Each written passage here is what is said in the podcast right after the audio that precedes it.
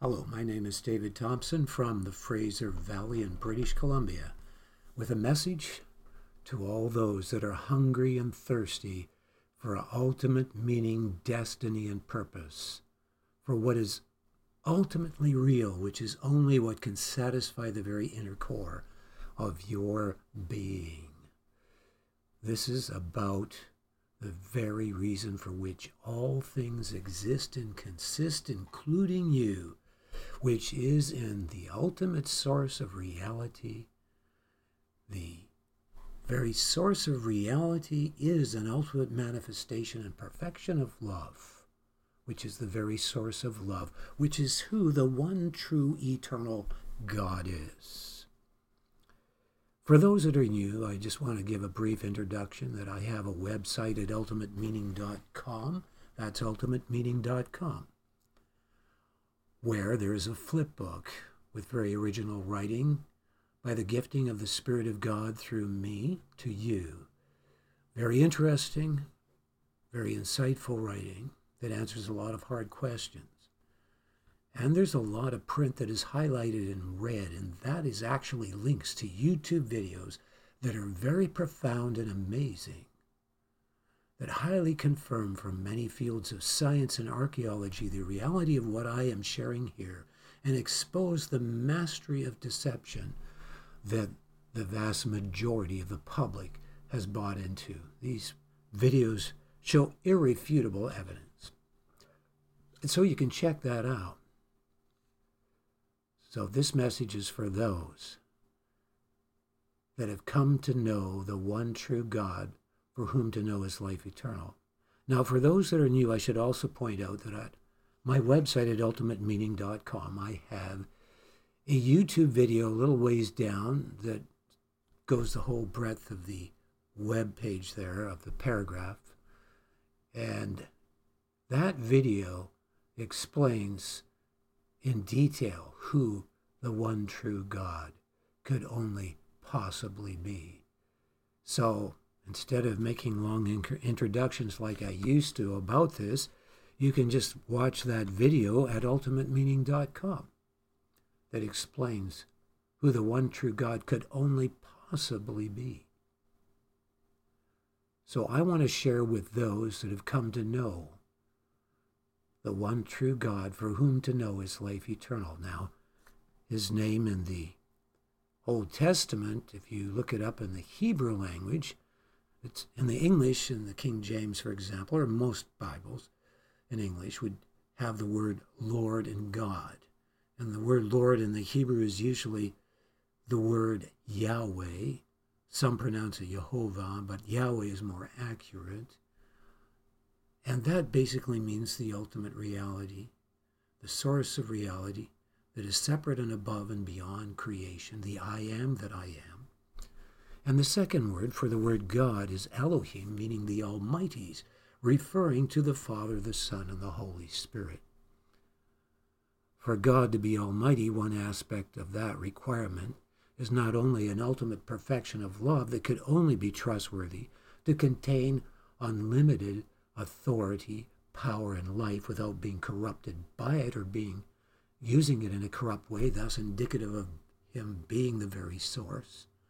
It is not only the requirement that there be this ultimate perfection of love, but also that God is Almighty because he is in three personages, because only therein can God rule in the three ultimate aspects of existence, which are beyond creation, time and space, as the Father, in the creation realm as the Son. The word Son means expression, basically. Uh, another word for the Son of God is the word Word, which is expressing as well. And so it says in John, in the beginning was the Word, and the Word was with God. And it goes on to describe that Word being Jesus Christ. But the word, and so you've got beyond creation, in creation, and filling all creation as the Holy Spirit and omnipresence. So I just want to briefly mention that before I start here. And this message that I speak, I speak seeking to speak, as it commands in First Peter four eleven, if any man speak, let him speak as the oracles of God. And this is further understood in Revelations nineteen ten, which says, worship God, for the testimony of Jesus is the spirit of prophecy. Speaking as the oracles of God comes out of worship, speaking in a way that is prophetic, not in the sense necessarily, in most cases not so, of the future, but in the sense of allowing God to speak through us beyond ourselves by his Spirit. And so we are to seek to do that when we assemble together. When we sense the Spirit of God rising in us in the assembly, we are not to quench the Spirit, but to speak out whatever that is, whether it comes forth in a song or a word of encouragement or exhortation or a testimony or a prayer or a prophetic utterance or a word of knowledge, you know, of knowledge or exhortation, whatever. And there should be total liberty in church services for people as that happens, to not have to be concerned about being filtered and having to go up and get permission to use the mic. They should just be able to allow God to move through them as they sense the Spirit leading them, to speak forth out, not of themselves, because they sense the Spirit of God rising in them to speak. That's another whole thing that God wants to recover in these last days. Um, to bring forth his glory and fullness in the body of Christ in local assemblies throughout the world. So what I seek is to facilitate speaking as the oracles of God, and I cast lots to get two chapters using two independent random applications on the internet. internet to get the possibility of any chapter. So I get two chapters. I do this with great prayer and reverence. And when you're walking right with God, if God leads you to do this, it really works. And you'll always find a theme. And so after I find those two chapters by lot before God, I meditate on them for half an hour and then I speak. So that's what I'm doing today. I don't know what I'm going to share. But that allows for me to speak out of a heart set and mindset of worship so that God may speak what he is wanting to speak to the body of Christ. And this time I'm doing it really late in the night, which is not normal, but there was a lot of things going on. And so I am sharing this message. Um, nevertheless, And so I want to, first of all, share the song I chose today. I also seek for God to lead me to um, many possibilities of songs. I have one thousand two hundred fifty-seven possibilities that I can choose from, but often I find other ones. But they are all songs that I put on my um, list, my playlist, which is on my other website at love realized dot com. And there you can go, and um, you you will find that playlist really powerful. You can use it on an overhead projector. If your overhead projector can be connect, connected to the internet and play a YouTube video, they all have the words and many times nice backgrounds, and I'm very particular that the songs have to have deep meaning and beautiful instruments and beautiful tunes. So they're all very high quality songs. And so I want to share first of all and sing with the song that I've picked today, which we will go with right now before I get into this message. I may, I may put this one on the playlist if it's not in there. I don't know if it is for sure, but here's the song.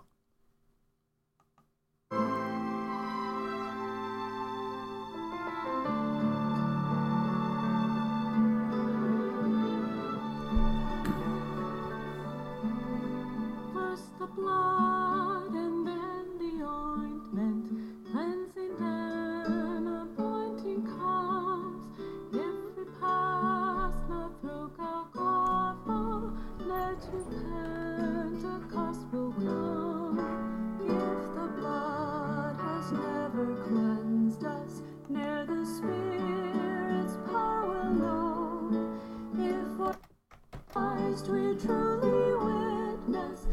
of life to the cross must go. To the cross, O Lord, I pray, put my soul like all away. Make me any price to pay, full anointing to receive.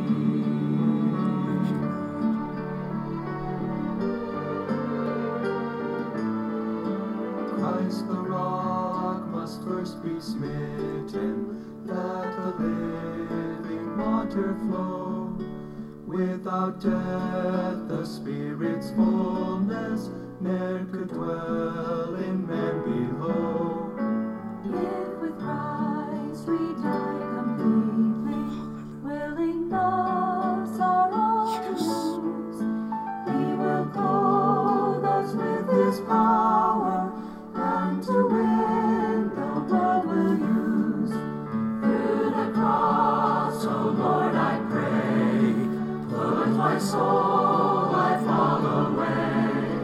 Make me any price to pay, full anointing to receive.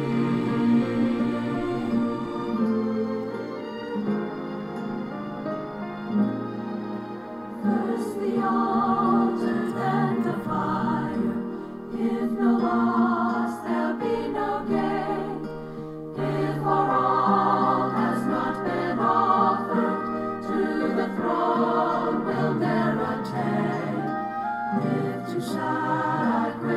we're willing, all forsaking God to obey. Each to us will be committed, and through us His power display. Through the cross, O Lord, I pray, put my soul, I fall away. Make me any price to pay, all anointing to receive. First we must prepare the vessels that the oil they may contain. Dig the valley full of ditches that they may be filled with rain. First we must go through the Jordan, ere anointed from above. First in death we must be baptized, then experience the dawn. Through the cross, O Lord, I pray, put my soul, I fall away. Make me any price to pay, full anointing to receive.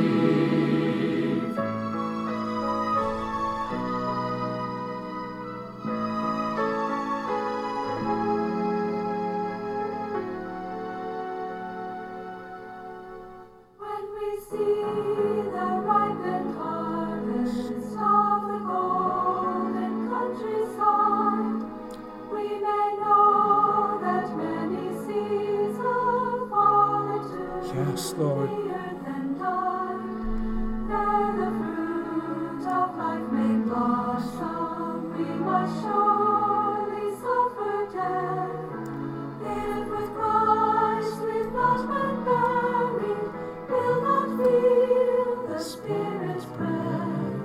Since it must be thus, I pray, Lord, help me go the narrow way. Yes. Deal with pride and make me willing, thus to suffer Thee to obey.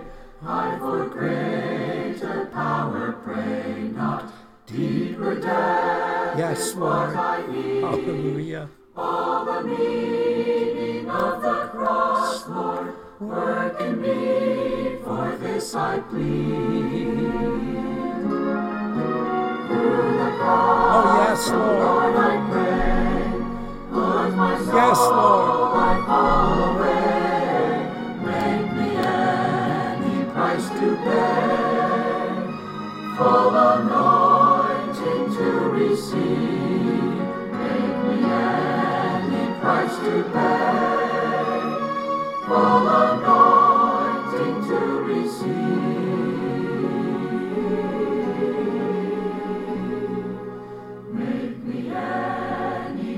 to pay, full anointing to receive.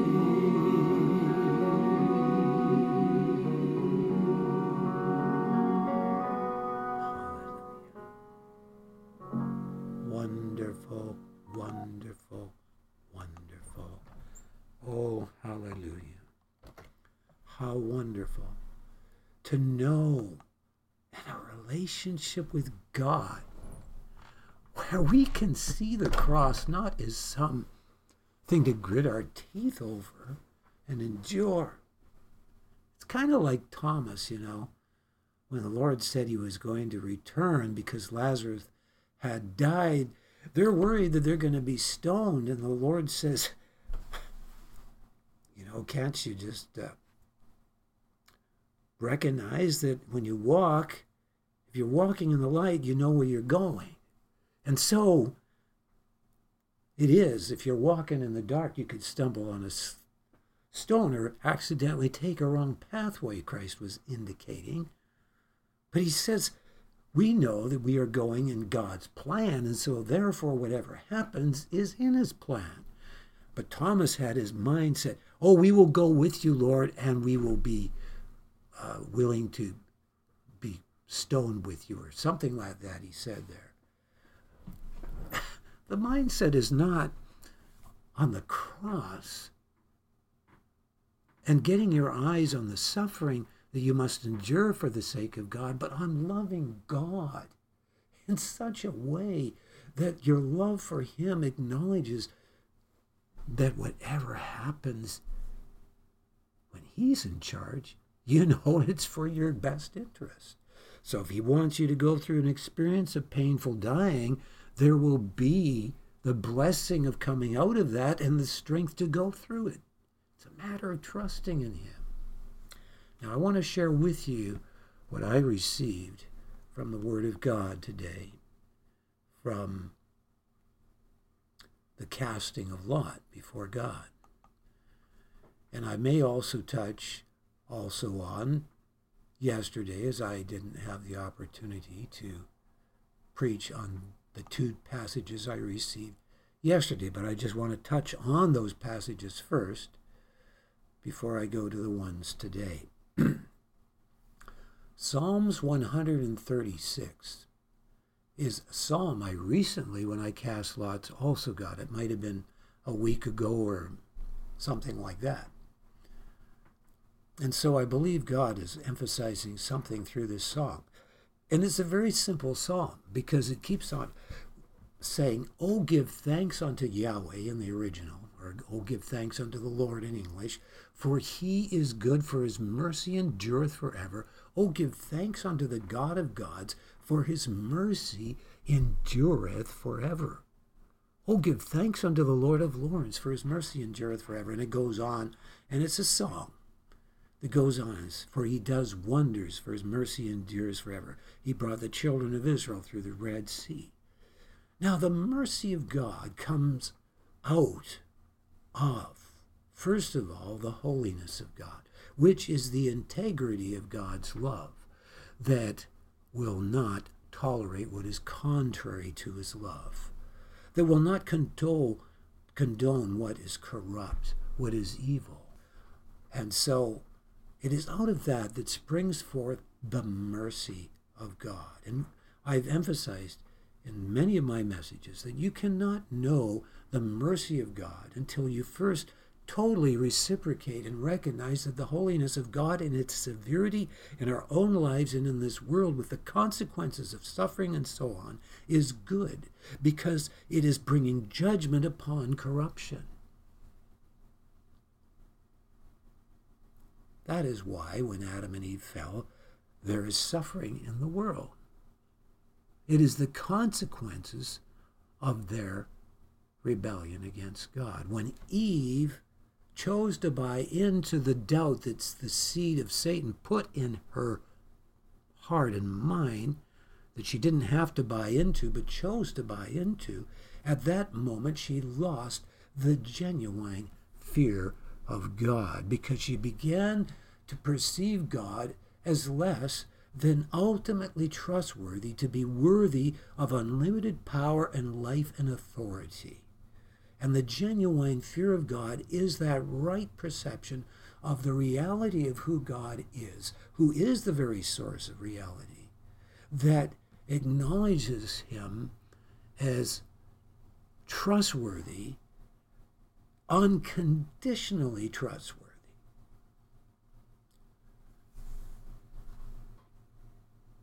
So Eve fell, and Adam fell through buying in to what Eve had done.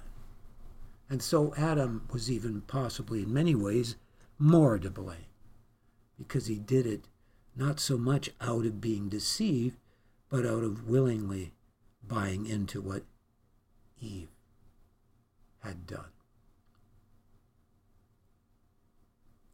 What I want to share here is that this Psalm one thirty-six on the mercy of God, it is the mercy of God, it is only in the mercy of God that there is the full manifestation of the love of God, which was fully displayed on the cross.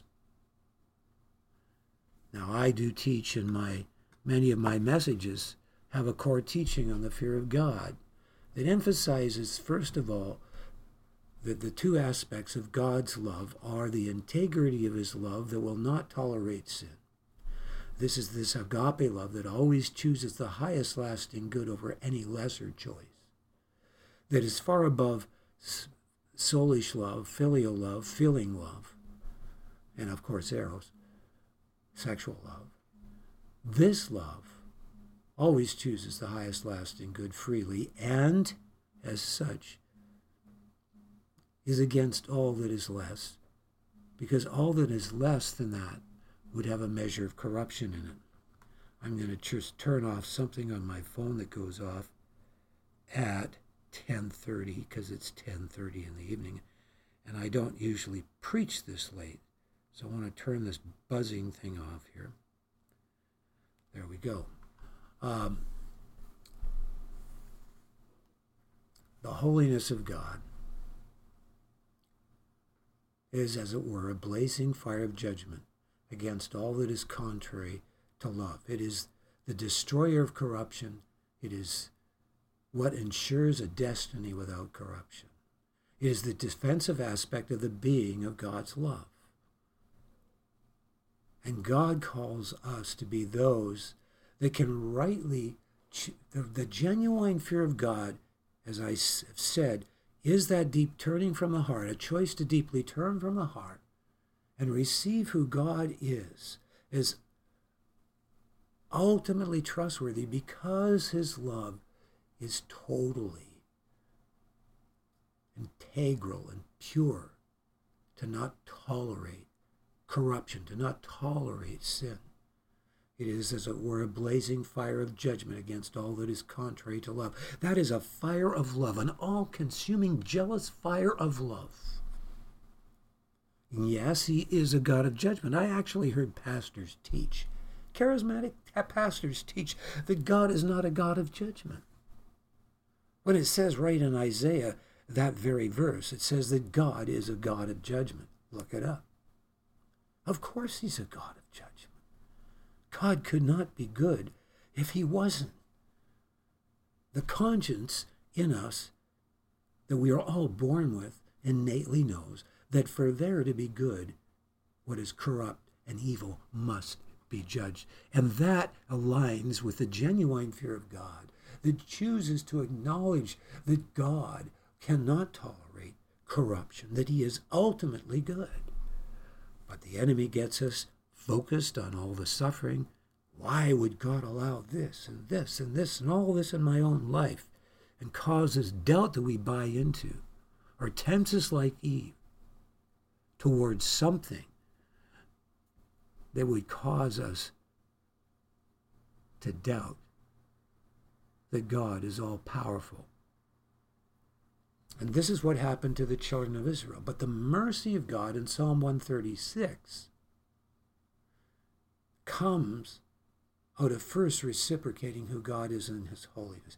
You cannot know the mercy, the fullness of God's love, until you totally receive the acknowledgement of your need for God's mercy, because you're undone in view of his holiness, like Abel, who recognized he needed to bring a sacrifice, that his own righteousness could never suffice God, and that only God had the power to forgive, and that that was symbolized in placing his sin on the head of that lamb and slaying it, as God himself provided animal skins before for them even before that happened with Abel. What I want to share with you is that what causes God to endure forever is that he has this ultimate quality that always was in the infinite past, that could actually become a perfect atoning substitutionary sacrifice for created beings like you and me. Oh, some might ask, oh, well, what about the angels? How come, you know, the devil and so on can't be forgiven and all that? Well, there's a very clear answer for why. When God created man, he created them with a physical body. He created them in the physical third dimension, which is a very inferior dimension to the fourth, fifth, all the way up to the tenth dimension, as revealed by mathematical analysis and particle physics. Secular scientists say that those that experience going to heaven and so on uh, are experiencing the fifth dimension, which is very, very superior to this dimension. And so,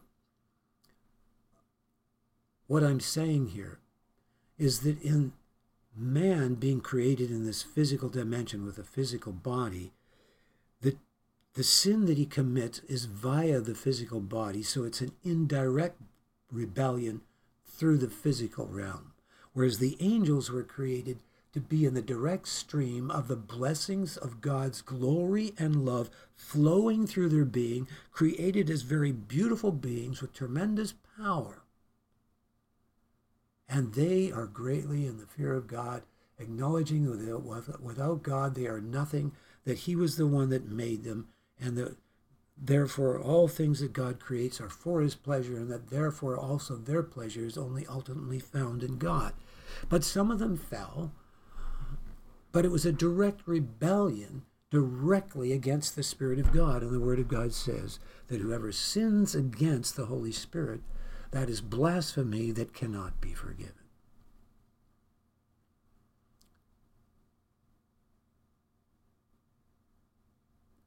But we were created in a different way,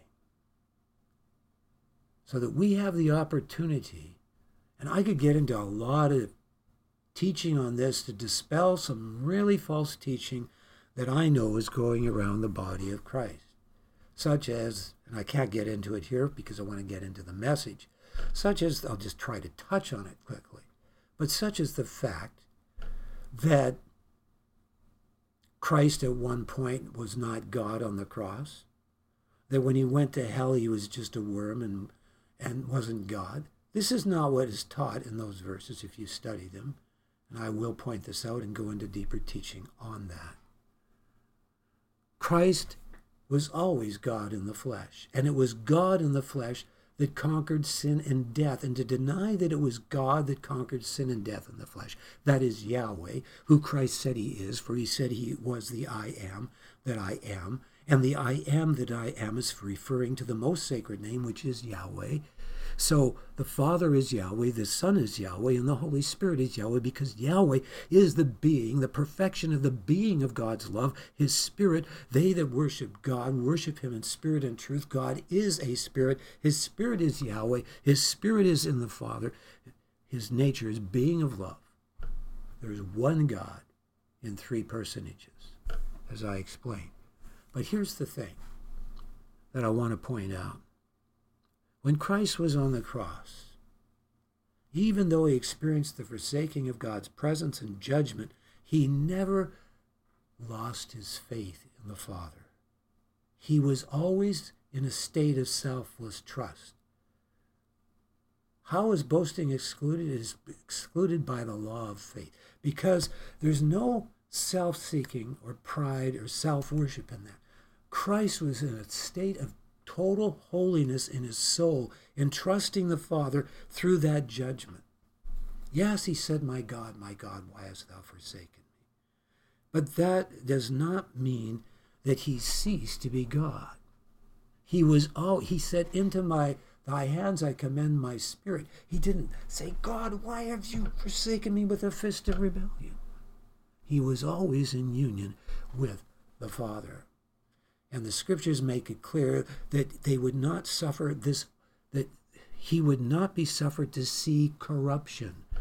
"I will not suffer my Holy One to see corruption." He did not see corruption when he died. He went into Hades and he preached to the spirits in prison. He didn't cease to be God. He was God and preached to the spirits in prison. And when his, and we know that it says the life The soul of the flesh is in the blood. When it says the life of the flesh is in the blood, it's saying the soul, that's the word soul, of the flesh is in the blood. And the blood was what was used to be shed so that our soul could be brought into oneness with God. That allowed, and I don't want to go into detail about this, but when we make choices with our soul, it can affect our blood in certain ways. So that in following generations, if we hate God, there is genetic distortions in the blood. Christ's soul was obedient and resisted all temptation. So his blood that didn't come from a man was totally pure and perfect and could therefore absorb judgment without being corrupted. And of course, the blood, when we make wrong choices, can also have vibrations to affect the soul too, I believe. But that's just something I don't want to get into it. What I'm trying to say here is that it wasn't from Christ's suffering in some place in Hades that we were forgiven. As the scripture says, it's because he tasted death on the cross. Yes, it does say he became sin for us. In other translations, it says became sin on our behalf, in the sense that a target was put on him that should have been put on us. In that sense, he became sin. He became the target for God's judgment. But he himself never ceased to be God. He was whole. He always had a total state of selfless trust in the Father. That's why it says in Romans one four that he rose from the dead by the Spirit of holiness, because he had the power to rise from the dead because there was no sin in him, even when he absorbed judgment on the cross. That's why it says in Isaiah twenty-five, I believe it is, that he swallowed up death. The death is swallowed in the victory. What is the victory? The victory is the fact that he could overcome corruption, that he could absorb and taste death for us and absorb it without being corrupted himself. And to deny that God has come in the flesh, which is Jesus Christ has come in the flesh, because Jesus Christ is referring to God when it talks about the anointed chosen one, Messiah. It's referring to God. The people in the time of Christ acknowledged, many of them, that there was a Messiah coming. And of course, we have Christ appearing to Abraham in Genesis eighteen, and Abraham addressing him as Yahweh, the most sacred name of God. And Yahweh ate food with Abraham. And that was Jesus Christ that appeared to Abraham. Now, I don't want to go on and get sidetracked because I want to get to the core of this message here. This message that I want to share here today, we see, therefore, when we we reciprocate the whole being of God, when we have the right manifestation of his mercy and receive that mercy, first out of fully turning to God in the genuine fear of God, which re- allows us to believe in who God really is, instead of having an idolatrous, monotheistic perception of God. When it says that whoever believes in him, it's talking about believing in him for who he is in reality. Not some idolatrous, monotheistic, distorted perception of a God that condones sin. Or a God like Cain that is a dictator that demands appeasement because you became unthankful and you began to have a warped perception of God as some enigma that you didn't fully understand, and, and that you were there was a seed of unthankfulness in you. And now you, like Cain, have all your rituals that you perform that you think will cause you to be pleasing to God, but yet your heart is far from God. So what is God saying through these chapters in John fifteen? So how does John fifteen fit with Psalms one thirty-six? It fits with Psalms one thirty-six because it's talking about abiding in God. And the secret of abiding in God is to reciprocate the being of God's love, which is fully manifested in the mercy of God that was ultimately displayed on the cross in Jesus Christ. The continual abiding. It says, as we receive Christ Jesus the Lord, so walk ye in him, in Colossians. This is the secret to abiding in him. It involves a life of fellowship, a life of seeking him, of prayer, of spending quality time, praying and seeking God, meditating in his word. And it says, I am the vine, ye are the branches, he that abideth in me, and I in him, the same bringeth forth much fruit, for without me ye can do nothing. And then if a man abide not in me, he is cast forth as a branch, and is withered, and men gather them, and cast them into the fire, and they are burned. And I could go on and share a lot more with these verses, but for time I would get off topic if I did. I'd never get to what I received today. And so I do want to point out what the commonality is between these two chapters. Exodus sixteen and Hosea three. The full genuine fear of God births unconditional thankfulness. That's what I said. So I want to point out what's first of all in Exodus sixteen and maybe read a few verses from there. Because Exodus sixteen is about the children of Israel. And that was the first one I received, so it should be the first one I go to. And here the children of Israel were murmuring against Moses and Aaron. And they say here in verse three, and the children of Israel said unto them, would to God we had died by the hand of the Lord in the land of Egypt, when we sat by the flesh pots, and when we did eat bread to the full, for ye have brought us forth into this wilderness to kill this whole assembly with hunger. Here the Lord, just not too long ago, delivered. They saw the whole Egyptian army swallowed up by the Red Sea, saw amazing miracles, and here they're suffering a bit in their flesh and have a wrong attitude. Instead of coming to Moses and saying, Moses, would you pray and beseech God? Because it's difficult. We're suffering. But we fear God and we love God. And so help, help, just help us with your prayers that God would answer. It's very difficult suffering like this. Instead, they allowed their focus to become on the painful dying to the flesh they were going through. What was the song that we sung today? It was on embracing the cross. It was on embracing dying to self, as Christ said, except a corn of wheat fall on the ground and die, it abideth alone, but if it die, it bringeth forth much fruit. Many of us do not die very easily. In fact, many of us are real diehards. But I tell you, if we continue to abide in God and cry out to him and repent of the rebellion that is being exposed in the wilderness trials of our life, instead of giving up and getting bitter and rebellious and unthankful, there will be breakthrough in our lives. And we will come into a place like Christ, who could have a selfless trust in the Father, even though he experienced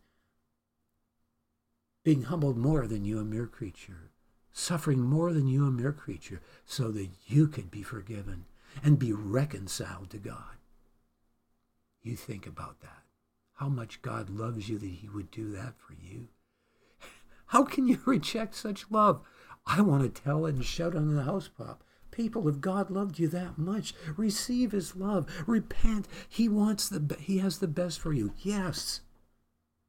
It doesn't mean you're going to have a life of roses, but let's face it, the whole world suffers. There's no one, yeah, there's some people, they live a very pleasurable life.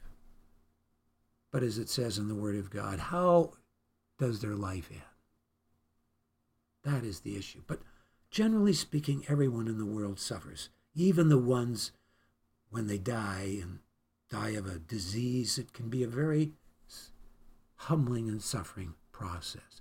But when we suffer, whatever God allows through our lives that is suffering, we can learn to trust him through the suffering. The Word of God says we're to arm our minds with a mind to suffer. And it also said that we're to consider him who endured such contradiction of sinners against himself, lest ye be wearied and faint in your minds. And when you're going through trials, that can happen. But acknowledge that he's the potter, that he has a creative purpose in your life. Don't become like the children of Israel, falling into unbelief. Why did that happen to them? Why did they forget what they were saved from? Remember what it says in Peter, that he that lacketh these things, that is, adding to your faith diligence and so on and so on, cannot see afar off and is forgotten that he was purged from his old sins. The children of Israel, the reality of what they were delivered from did not impact them with great thankfulness. It's like the ones that were healed of leprosy. Only one of them was so impacted and thankful that he came back and thanked God.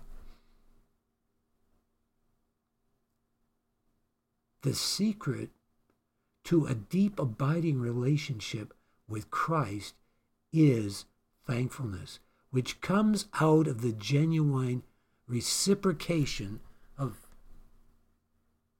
who God is in his being, that works out of the fear of God to perceive and receive his love aright, and then out of that have faith exercised in God to prevail with a trust in God. It says, them that suffer are to keep, or co- to commit the keeping of their soul unto God as unto a faithful creator, in the sense that God is so creative, since he's the creator, that he will do things through that suffering that will be very creative for eternity, that they will experience in their lives a blessing. It says, after you have suffered a while, he will strengthen, establish, and settle you, if we endure the dying to self. And God is calling us as his people in this hour to not preach a false gospel of prosperity. Doesn't mean that we can't believe God to prosper us, to have resources to help others, but let's not have our focus on that, but finding our pleasure in a love relationship with God that can transcend the most diverse and deep hard circumstances possible, because that is true abundance of life. Then he can entrust us with maybe the things that we don't find pleasure in, that we once found pleasure in, because it's been replaced with a far deeper subjective experience and pleasure of fellowship with God. Then said the Lord unto Moses, behold, I will rain bread from heaven for you. And of course, manna came down in the quails.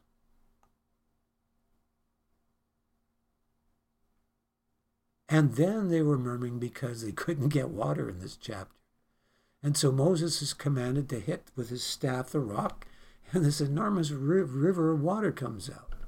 And so God was very good to the children of Israel. They were saying, is God among us or not? They were tempting God, and still God at this point did not bring plagues upon them in judgment. But as they continued to be unthankful and not thankful for the things that he was doing like this, judgment came. So the secret is to embrace the cross of God's love. It is his love for us that is so jealous that he knows we must learn through these experiences, just like the patriarchs. Like it says of Joseph, until his word came, the word of the Lord tried him. He went through terrible trials, Joseph, having his own family try to kill him and sell him as slaves. And yet he ended up showing such mercy to those that did that to him, because he knew the genuine fear of God in his life. And he was sent ahead to prepare the way for others. And God sends many of us ahead. And in being sent ahead, we are put through terrible trials. But it's to prepare the way, to be a blessing to others, to show mercy for, to the very ones that may have been the ones that terribly hurt us. Now, how does this fit with Hosea chapter three? Hosea chapter three is such a short chapter that I want to read it here. Then said Yahweh unto me, Go yet, love a woman beloved of her friend, yet an adulteress, according to the love of the Lord toward the children of Israel, who look to other gods and love the flagons of wine. So I bought her to me for fifteen pieces of silver, and for an homer of barley, and a half homer of barley. And I said unto her, Thou shalt abide for me many days, and thou shalt not play the harlot, and thou shalt not be for another man, so will I also be for thee. And then it says this, For the children of Israel shall abide many days without a king, and without a prince, and without a sacrifice, and without an image, and without an ephod, and without a teraphim. Afterward shall the children of Israel return and seek Yahweh their Almighty's, and David their king, and shall fear Yahweh and his goodness in the latter days. Hallelujah. This is going to happen. But there's a parallel here between the children of Israel, which now are experiencing for these many centuries, being without a king, without a sacrifice, without an ephod to get direction from God, so on and so forth. The children of Israel. That is being parallel to this woman, that she should abide faithful with him. But we know she played the whore. She played the whore. And so God had to put her through the wilderness of trouble, the valley of Achor. There's a song, which I can't bring up right now for time, that says, Thou hast drawn me into the valley of Achor, and there she shall sing, in that valley, which means the valley of trouble. She shall sing unto God, because then she will know who her true source is. This woman was unfaithful, and she went through a process of judgment, of humiliation, that brought her to the end of herself to finally see who her true source was, to finally reciprocate who God was in his mercy. It says here in Hosea also this of the children of Israel. I want to read this. It says, Then said God, Call his name Lo-mi-ai, for ye are not my people, and I will not be your God. Yet the number of the children of Israel shall be as the sand of the sea, which cannot be measured or numbered. I don't know why I'm crying. And it shall come to pass that in the place where it was said unto them, Ye are not my people, there it shall be said unto them, Ye are the sons of the living God. They're going to look on him whom they have pierced. Then shall the children of Israel, the children of Judah and the children of Israel be gathered together, and appoint themselves one head, and they shall come up out of the land. For great shall be the day of Jezreel. And you know what the word Jezreel means? It means it shall be sown of God. Not our own righteousness. It's God that wants to sow into our heart his seed, his living word. in rebirth, in genuine conversion, in genuine rebirth. Genuine rebirth is a deep circumcision of the heart. It's a deep turning of the heart out of genuine belief in who God is. It's not just intellectual assent. It's a sincere and true prayer, whether quiet, but in many times it's a desperate cry from the heart. And so it describes here about the whole creation being liberated because there's the manifestation of the glory of God's children in the millennial reign of Christ when he returns, because this happens just as Christ returns when they look on him whom they have pierced. And so it describes in Hosea how the heavens will hear the earth, and the earth will hear the corn and the wine, and the corn and the wine will hear Jezreel, which means it will be shown of, sown of God. So there's this beautiful vibration of the harmony of God's love that the heavens hear, because the heavens are hearing this beautiful vibration of the harmony of God's love that has come forth on the earth as the millennial reign of Christ begins. There's the manifestation of his children coming forth in glory. This is such a wonderful passage, but the secret is to reciprocate who God is, to grow and build ourselves up in the most holy faith, praying in the Holy Spirit, as it says in Jude. And that is reciprocating the love of God, the mercy of God,